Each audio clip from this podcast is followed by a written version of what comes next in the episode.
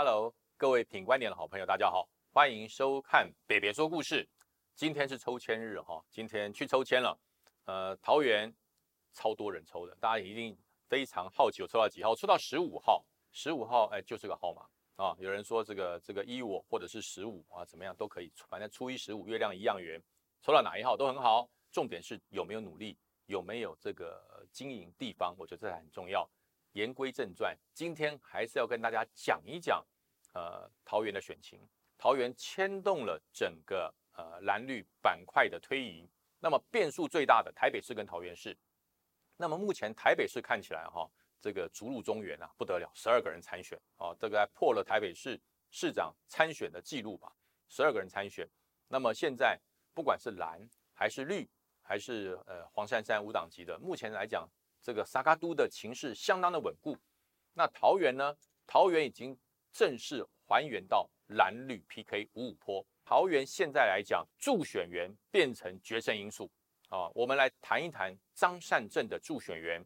张善政在明天啊，就是礼拜六的二十二号，要在桃园举行北桃园的竞选总部成立大会。那因为在十月八号，南桃园的竞选总部成立的太漂亮了。因为在这个南区邱义胜这个的主导之下，不得了，现场爆进了两万五千人爆场，那个场那个场景应该是堪比是选总统的规格，哇，满满的，塞得满满，把整个南桃园中立的现场塞得满满的，让张善政瞠目结舌啊！可是这两万五千人是冲着谁来的？我我我们桃园人很清楚，是冲着邱义胜来的，是来帮邱义胜热场冲场。顺便拉抬张善政的声势，我觉得这是全桃园呃不用讲，大家心中很明白的事。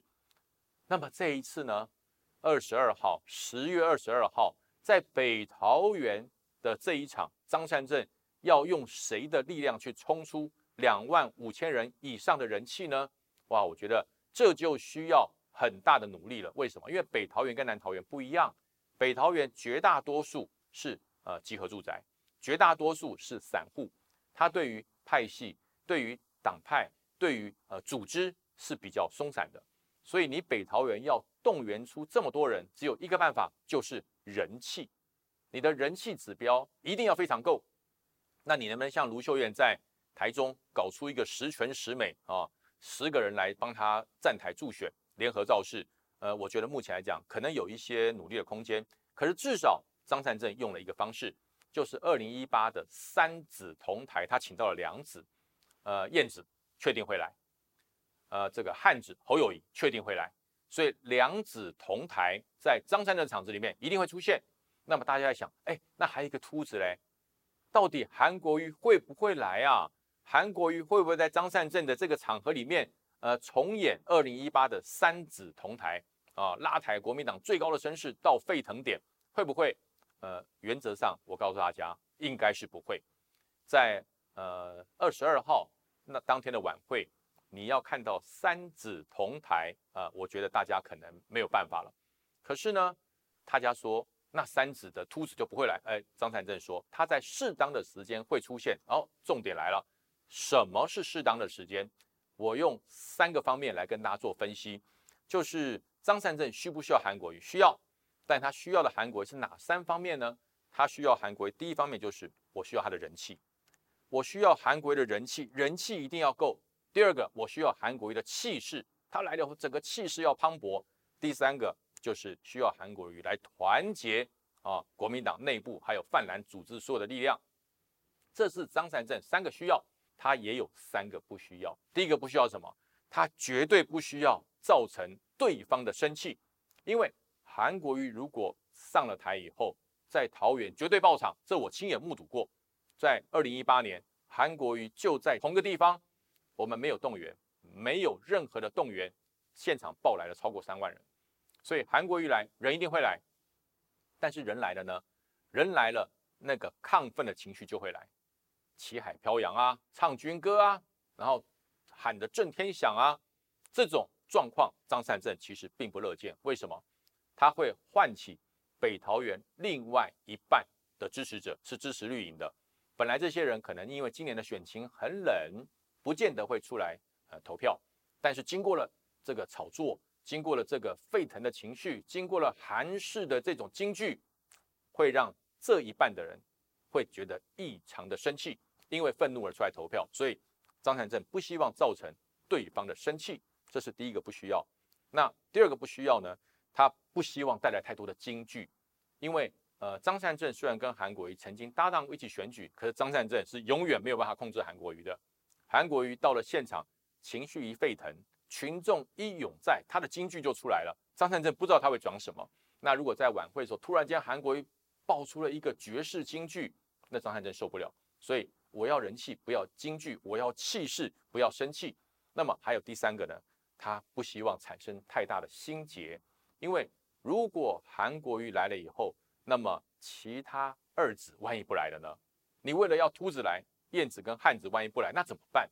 所以说，为了要减少心结在桃园产生，所以呢，就让韩国瑜适当的时间出现，然后呃，在三指合体的时候，可能用 VCR，可能各种方式超时空连接的来合体，这是目前张善政竞选总部想出。两全其美的方法，那么韩国瑜呢有没有成长？我告诉大家有成长。韩国瑜在呃沉潜这段时间里面，除了做公益以外，我觉得成长很多。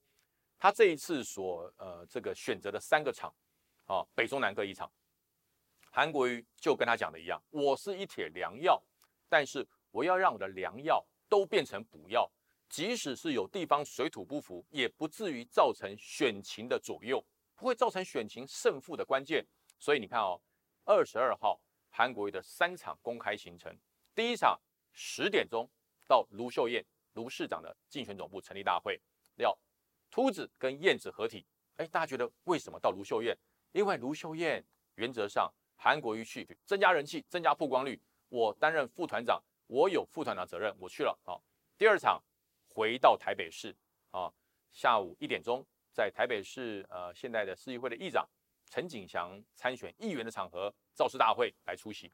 陈景祥是议长，他也没有落选的问题，他只有人气的问题，他只有帮国民党造成团结现象的责任，所以陈景祥也没有落选的担忧。第三场重点喽，他在下午的幺八洞洞，就是下午六点钟到台南啊，帮谢龙介来站台。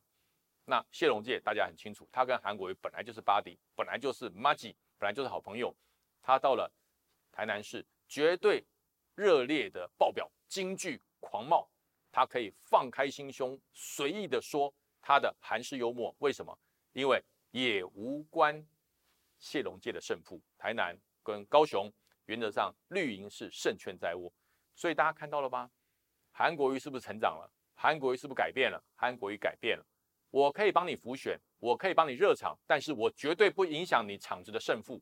所以韩国瑜进化了，那么大家就讲说，适当的时间是什么呢？到桃园，对不对？张南登说了，韩国瑜适当的时间会到桃园。那我认为最适当的时间就是参加完台北市议长陈景祥的造势活动以后，一点钟到下午的六点钟之间，他要到桃园，对不对？这段时间，我觉得他会出现在。张善镇北桃园的竞选总部，那出现的方式可能是呃问候、打气、加油啊，或者是讲话。第一个不会破坏张善镇对这个选民的承诺，就是说韩国瑜会来，适当时间会来。第二个也不会造成现场有部分的人员的尴尬。第三个也不会造成京剧乱爆，让张善政无法这个处理。这一切。都是非常精准的控制，所以这一次我觉得，嗯，蓝营的团队啊，张善政团队有用心，那么韩国瑜的配合度也很高。那么明天礼拜六是一个超级星期六，全国各地都有很多很多的市议员或者市长要成立竞选总部，大家可以从中间观察啊，韩国瑜的改变，蓝营操作选举的手法已经开始比较细致了啊，因为。经过了二零一八年的胜利，经过了二零二零年的大败，我觉得呃蓝营开始要有所改变。可是呢，我还是要劝大家一句话：选举是要最大公约数，不是把你的深蓝更团结，而是要让深蓝影响到中间选民才会胜利。如果你还是在深蓝的团队、深蓝的核心价值里面去打转，那么你的每一场造势活动都会很热烈。你的每一场造势活动气势都会很强，但是投出来的票那就是造势活动的人数而已，你永远没有办法突破冲破那个中间选民的力量。所以这点绿营就很厉害啊！你只要看每一次绿营的造势场合，人数都没有都没有蓝营多，每一场都一样。他的造势场合人数都没有蓝营多，就算当年郑文灿造势场合人也没有很多，可是票投出来就很多。所以造市场的气势并不等于票数，造市场的人气也不等于胜选。重点是你要整合最大的力量才能胜选啊！所以呃，每年选举大家都在做，每年选举大家都在努力，努力完要看门道，不要光看热闹。那么桃园的选举非常精彩可期，我们继续看下去。那么今天的。品观点，北北说故事就到这边喽。呃，别忘了订阅品观点，打开小铃铛，就不会像你常常反映的说，怎么都收不到通知。打开小铃铛通知，大家切记，所有的精准的判断还有故事尽收手里。那么我们下个礼拜再见，拜拜。